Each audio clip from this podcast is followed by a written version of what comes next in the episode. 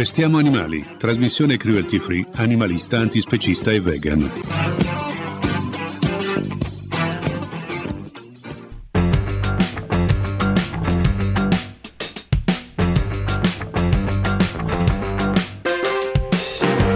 Buongiorno a tutte le persone in ascolto dalla redazione di Restiamo Animali, una trasmissione animalista, antispecista e vegan che dal marzo 2012 prova a interpretare l'attualità e la cultura dal punto di vista di tutti i viventi, includendo anche gli animali non umani, nella grande famiglia delle creature degne di considerazione e di rispetto. Questa puntata, che è la numero 605, Parleremo di Afghanistan, dove tra le tante tragedie accadono anche storie d'amore, per esempio quella tra un Marines e altri animali. Affronteremo poi il terribile caso della ragazza sbranata dai cani in Calabria, lo faremo attraverso la prospettiva antispecista dell'etologo Francesco De Giorgio e andremo in India per parlare dell'estinzione dei bufali selvatici. Ci sarà spazio anche per una ricetta cruelty free a cura del tosco vegan chef Gabriele Palloni e il sound design sarà a cura di Gianluca Masala. Speriamo di avervi incuriositi. You're supposed to bring me your brother's weed. You're supposed to walk me home from the living man. This is heartbreaking, heartbreaking, heartbreaking. Pen Farting è il marine che non ti aspetti l'ex soldato inglese che ha fondato un rifugio per animali in Afghanistan, è riuscito a trovare un volo che lo riportasse a casa insieme ai circa 200 cani e gatti del rifugio da lui gestito, Novazad, un'organizzazione che aveva fondato a Kabul nel 2007 per salvare i randagi del territorio e per cercare di offrire loro cure, cibo e la possibilità di un'adozione all'estero. Non ce l'hanno fatta però a salire sullo stesso aereo gli uomini e le donne afghane che in questi anni si erano presi cura dei randagi nel rifugio, trasformato in un vero e proprio piccolo ospedale. Tra loro c'erano giovani dottoresse veterinarie che Penn aveva sostenuto negli studi prima e poi aveva impiegato come professioniste nel piccolo santuario di Kabul per rientrare in Europa. Penn è riuscito ad arrivare all'aeroporto di Kabul con i cani, i gatti e le 70 persone del suo staff e i loro familiari.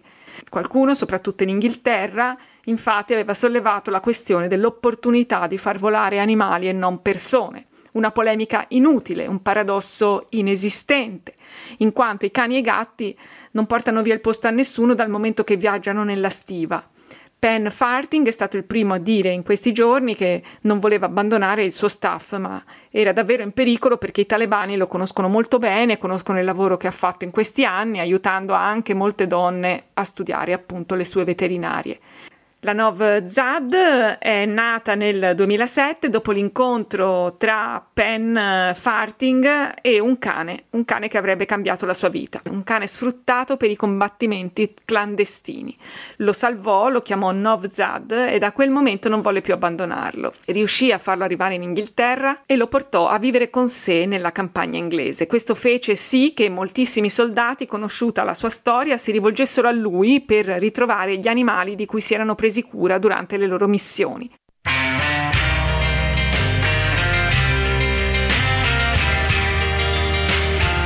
Nacque così l'associazione Novzad, che poi si è trasformata in un rifugio per randaggi a Kabul e in un piccolo ospedale per le loro cure. I cani e i gatti di cui Penn Farting e il suo staff si sono occupati da anni a Kabul stanno bene. Per loro fortunatamente si apre la possibilità di un futuro e certamente di tante bellissime adozioni.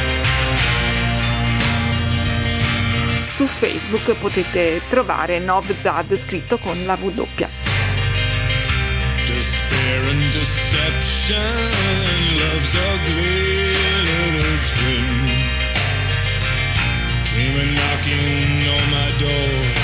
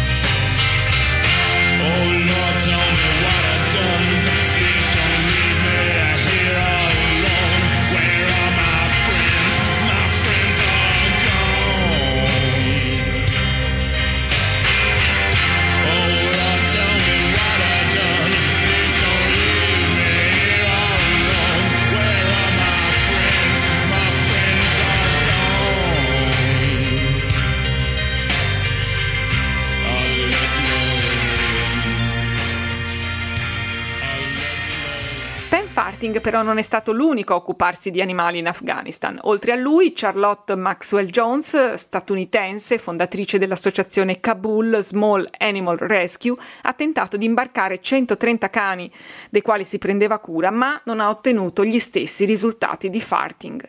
Sulla pagina Facebook dell'associazione Kabul Small Animal Rescue si legge infatti un tristissimo comunicato che fa capire quanto sia stato folle, veramente complicatissimo prendersi cura di animali in una situazione del genere. Charlotte con 130 cani erano arrivati all'interno dell'aeroporto di Kabul, ma purtroppo non sono stati in grado di partire. Avevano il loro aereo già predisposto, ma dagli Stati Uniti non è mai arrivato il permesso di volo a causa delle nuove norme statunitensi relative alla prevenzione delle malattie. È stato infatti sospeso il trasporto di cani verso gli Stati Uniti da più di 100 nazioni, tra le quali naturalmente c'è l'Afghanistan. Per questo motivo i 130 cani di Charlotte non sono stati imbarcati sul volo che era stato predisposto per loro. Nonostante i negoziati, le suppliche, la richiesta di una esenzione di emergenza, la politica non ha voluto fare eccezioni e così Charlotte, con molto dolore, è stata costretta ad aprire i trasportini e a liberare i cani all'interno di un'area particolare dell'aeroporto, un'area residenziale dove lei spera di poterli poi tornare a recuperare. A Charlotte è stato offerto un volo perché si mettesse in salvo, abbandonando i cani al loro destino, ma lei non ha voluto saperne, si è rifiutata e ha accettato di essere scortata indietro dai talebani fino al suo rifugio, che si trova a circa 7 miglia da Kabul. Charlotte è attualmente in vita, sembra che stia bene, che sia attiva. La sua missione adesso è cercare di capire come fare per tornare all'aeroporto e recuperare i cani che ha dovuto abbandonare lì. Dopodiché andrà trovata una via d'uscita dall'Afghanistan per i cani, i gatti e per tutta la squadra. Per chi volesse donare e aiutare questa persona eccezionale, eh, rimandiamo alla pagina Facebook Kabul Small Animal Rescue. L'acronimo è KSAR. What if birds aren't singing, they're screaming?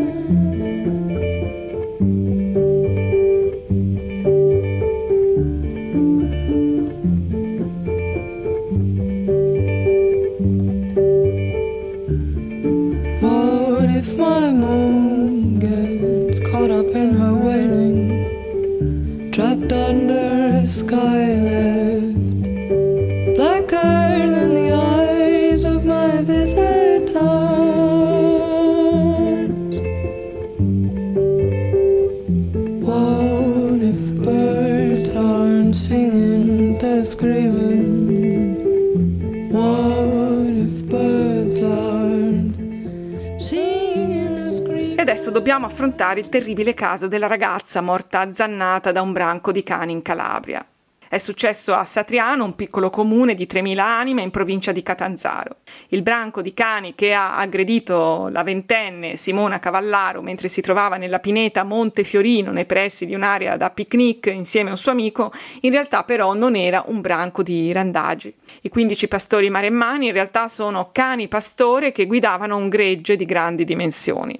Dopo il sopralluogo delle forze dell'ordine, a poche ore dalla tragedia, i carabinieri hanno identificato il proprietario del gregge e la procura lo ha messo sotto inchiesta per il reato di omicidio colposo. Alcuni pastori maremmani facenti parte del branco sono stati catturati con l'ausilio del reparto veterinario e solo uno di questi risulta cippato, quindi direttamente imputabile al pastore. Anch'esso, come altri 12 cani non cippati, però aveva il manto e i denti macchiati di sangue.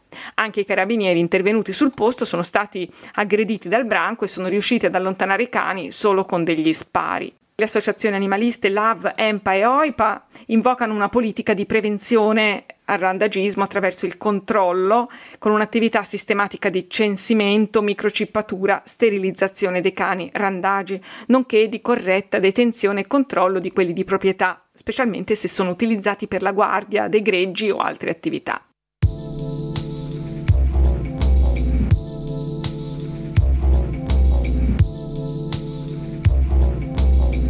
Sicuramente illuminante e soprattutto non allineato sulla questione, abbiamo chiesto un commento a uno dei nostri pensatori di riferimento, l'etologo, antispecista, attivista per la liberazione animale Francesco De Giorgio, autore del libro Nel nome dell'animalità, edito da L'età dell'acquario.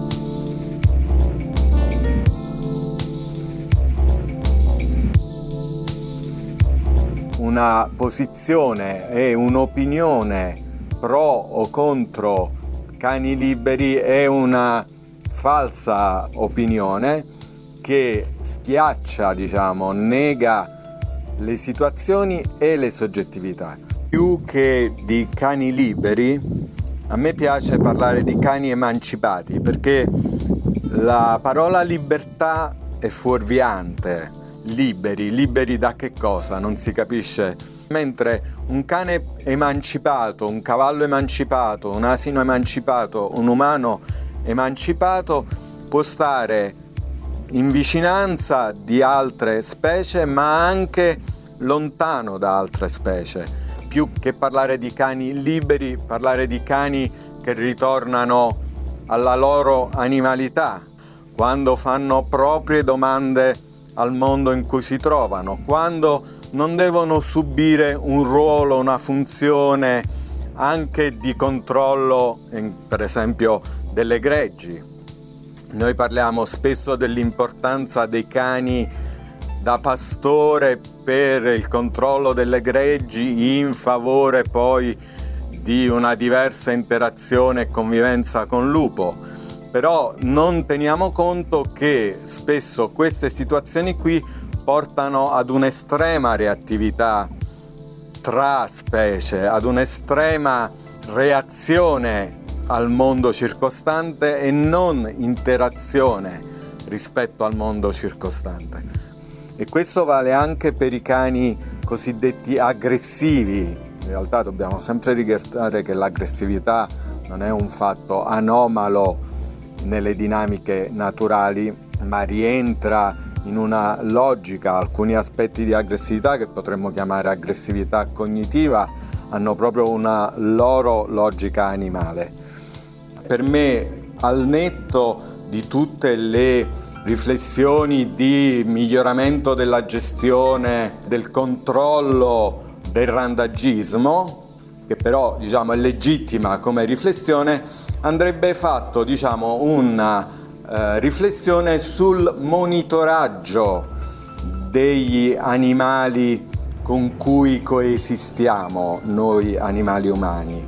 Ecco, io credo che pensare a un'opera di osservazione del fenomeno più che di controllo, anzi prima di osservazione, poi eventualmente di gestione, sarebbe il primo passo per capire con chi conviviamo su questo pianeta, non per fini cinofili, zootecnici vari o di sfruttamento, ma semplicemente per comprendere le animalità con cui viviamo giornalmente, le animalità che hanno una propria logica grazie alla quale si possono evitare tantissimi incidenti e comprendere quindi anche l'animalità umana, cosa significa essere un animale umano. Uno dei più grandi danni che ha fatto, diciamo, la filosofia in primis, ma poi anche le religioni e i vari pensieri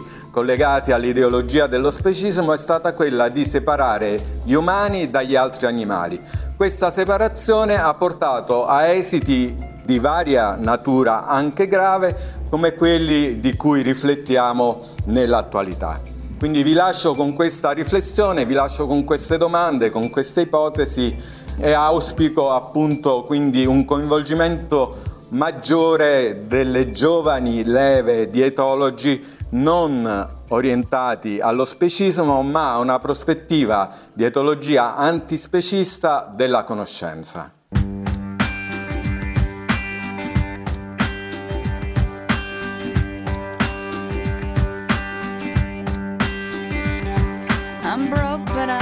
Happy.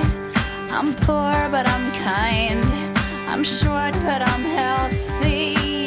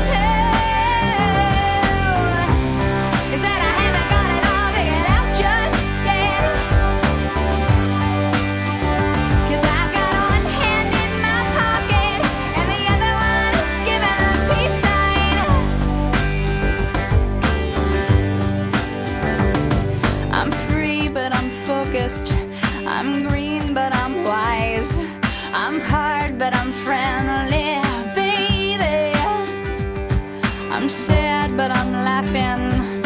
I'm brave, but I'm chicken shit. I'm sick, but I'm pretty.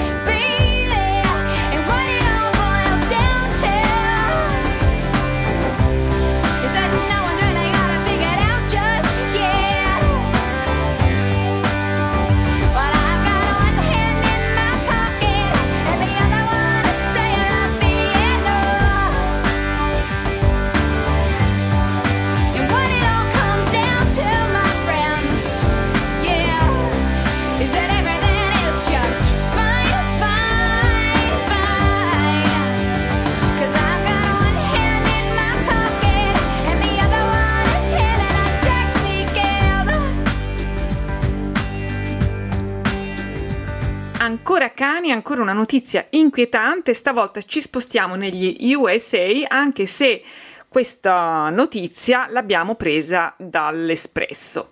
Un'inchiesta da premio Pulitzer rivela l'incidenza delle ferite anche mortali inferte dagli implacabili cani K9 che sono dei cani poliziotto usati, notare questo verbo che ritroviamo nel titolo dell'articolo, dalle forze dell'ordine statunitensi in alcune città e i cui morsi sembrano dedicati quasi esclusivamente a cittadini afroamericani con la pelle nera. Questo, riporta l'Espresso, è il risultato di un'inchiesta condotta dal Trust di siti di informazione Marshall Project in collaborazione con Al.com, IndyStar e Invisible Institute, di recente premiata col Pulitzer. Secondo un'analisi dei dati, in alcune realtà gli incidenti causati da morsi dei cani sarebbero molto superiori alla media nazionale, così come l'identità razziale delle vittime riguarderebbe persone di colore. A Indianapolis, dove ha sede uno dei più affollati dipartimenti di cani K9, si conta un incidente da morso di cane poliziotto ogni 5 giorni, il che significa più di 70 all'anno. Un altro caso eclatante in questo senso è quello della città di Baton Rouge, in Louisiana, dove risulta che tra il 2017 e il 2019 i cani poliziotti abbiano morso 146 persone. Di queste, 53 avevano 17 anni o meno e tutte, tranne due, erano nere. Nella città di Talladega, in Alabama, la furia di un cane K9 tra il 2014 e il 2015 ha mandato all'ospedale nove persone, tutte di colore. Una delle vittime ha fatto causa ed è emerso, grazie alla testimonianza di un poliziotto, che al momento di scegliere il cane, il tenente Alan Kelly aveva detto agli altri ufficiali: Ne voglio uno che morda i neri. E l'ha avuto.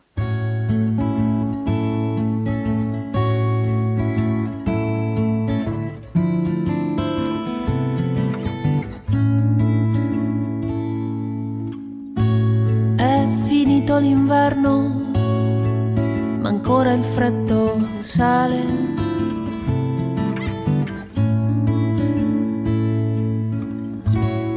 Non ho più terra, la mia terra rimane a guardare.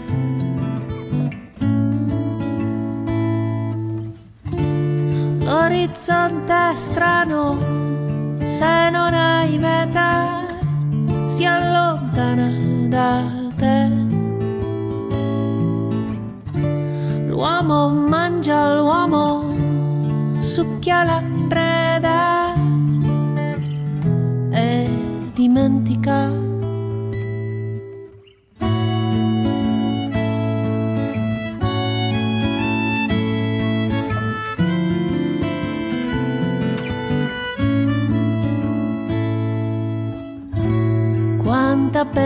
Bellezza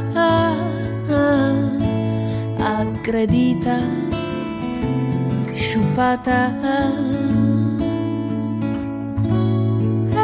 Eterna sete di potere mai appagata mai.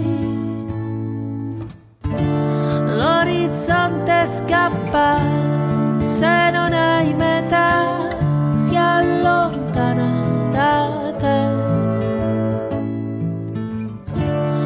L'uomo sbrana, l'uomo succhia la preda e dimentica.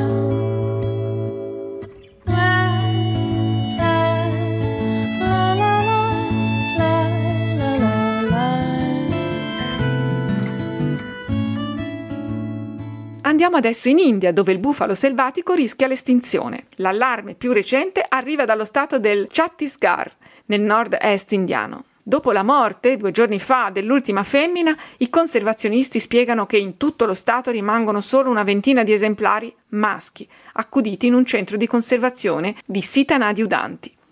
I veterinari del centro hanno dichiarato al quotidiano The Indian Express di non avere ancora individuato la malattia che ha portato alla scomparsa della femmina di bufalo, probabilmente una polmonite.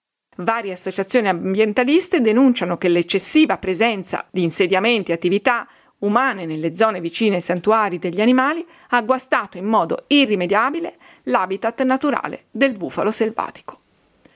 e Gabriele Palloni, il nostro tosco vegan chef, nel suo spazio etico-gastronomico Il Pasto Gentile, dedica la ricetta della settimana proprio all'estinzione del bufalo selvatico indiano.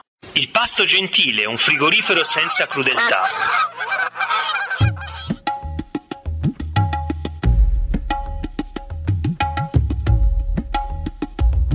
Per scongiurare il rischio di estinzione del bufalo selvatico vi racconto una ricetta tipica della sua terra che vanta una cucina ricca di piatti a base vegetale. In questa versione degli spiedini indiani utilizzeremo il tofu in alternativa al panir.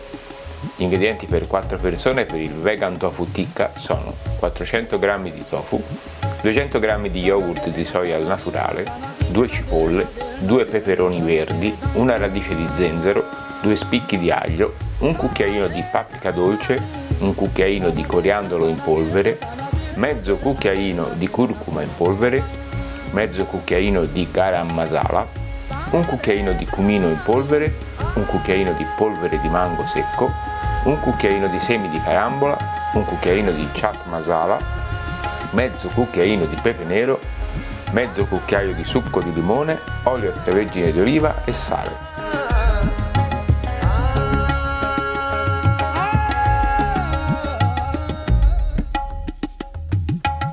Tagliate il tofu a cubetti di circa 2 cm per lato, sbucciate le cipolle e tagliatele a pezzetti.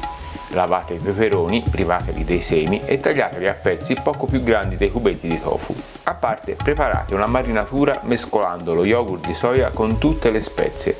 Sbucciate la radice di zenzero e tritatela molto finemente con un mixer assieme all'aglio fino ad ottenere una sorta di pasta che unirete alla marinatura. Aggiungete anche il succo di limone e un cucchiaio di olio extravergine, aggiustando di sale e pepe. Immergete le verdure e il tofu nella marinatura e lasciatele immerse per almeno due ore conservandole in frigo. Se disponete di tempo a sufficienza potrete anche lasciarle marinare per una notte intera. Trascorso il tempo necessario alternate le verdure e il tofu impregnati di marinatura in stecchi per spiedini. Adagiateli su una placca con un foglio di carta forno spennellato di olio extravergine. Portate il forno a 230 gradi e quando sarà ben caldo mettetelo sulla posizione di solo grill. Infornate gli spiedini e cuocete per 20 minuti. Ogni 5 minuti ruotate gli spiedini e continuate a cuocere, ripetendo l'operazione per ogni lato. Servite gli spiedini appena tolti dal forno spolverando con un pizzico di chat masala e accompagnando con spicchi di limone.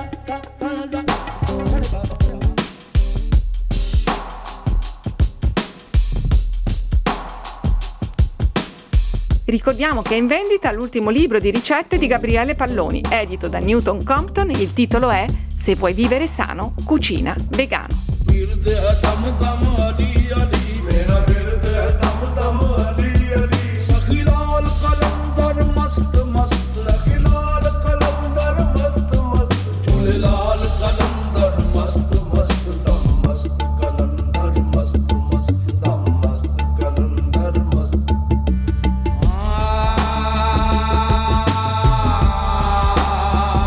Per questa puntata è tutto, vi saluta, vi dà appuntamento alla prossima settimana. La nostra redazione è composta da Valentina Reggioli, Lorenzo Guadagnucci, Gabriele Palloni, Gianni Ferrarotti, Giuseppe Coco, Anna Granata, Gianluca Masala, Francesco Panier e Camilla Lattanzi, la voce che vi ha tenuto compagnia durante questo viaggio. L'appuntamento con la puntata numero 606 di Restiamo Animali è tra una settimana esatta, stesse onde, stessa ora. Restiamo animali. Restiamo animali. Restiamo animali. Restiamo animali. Restiamo animali. Restiamo animali. Restiamo animali.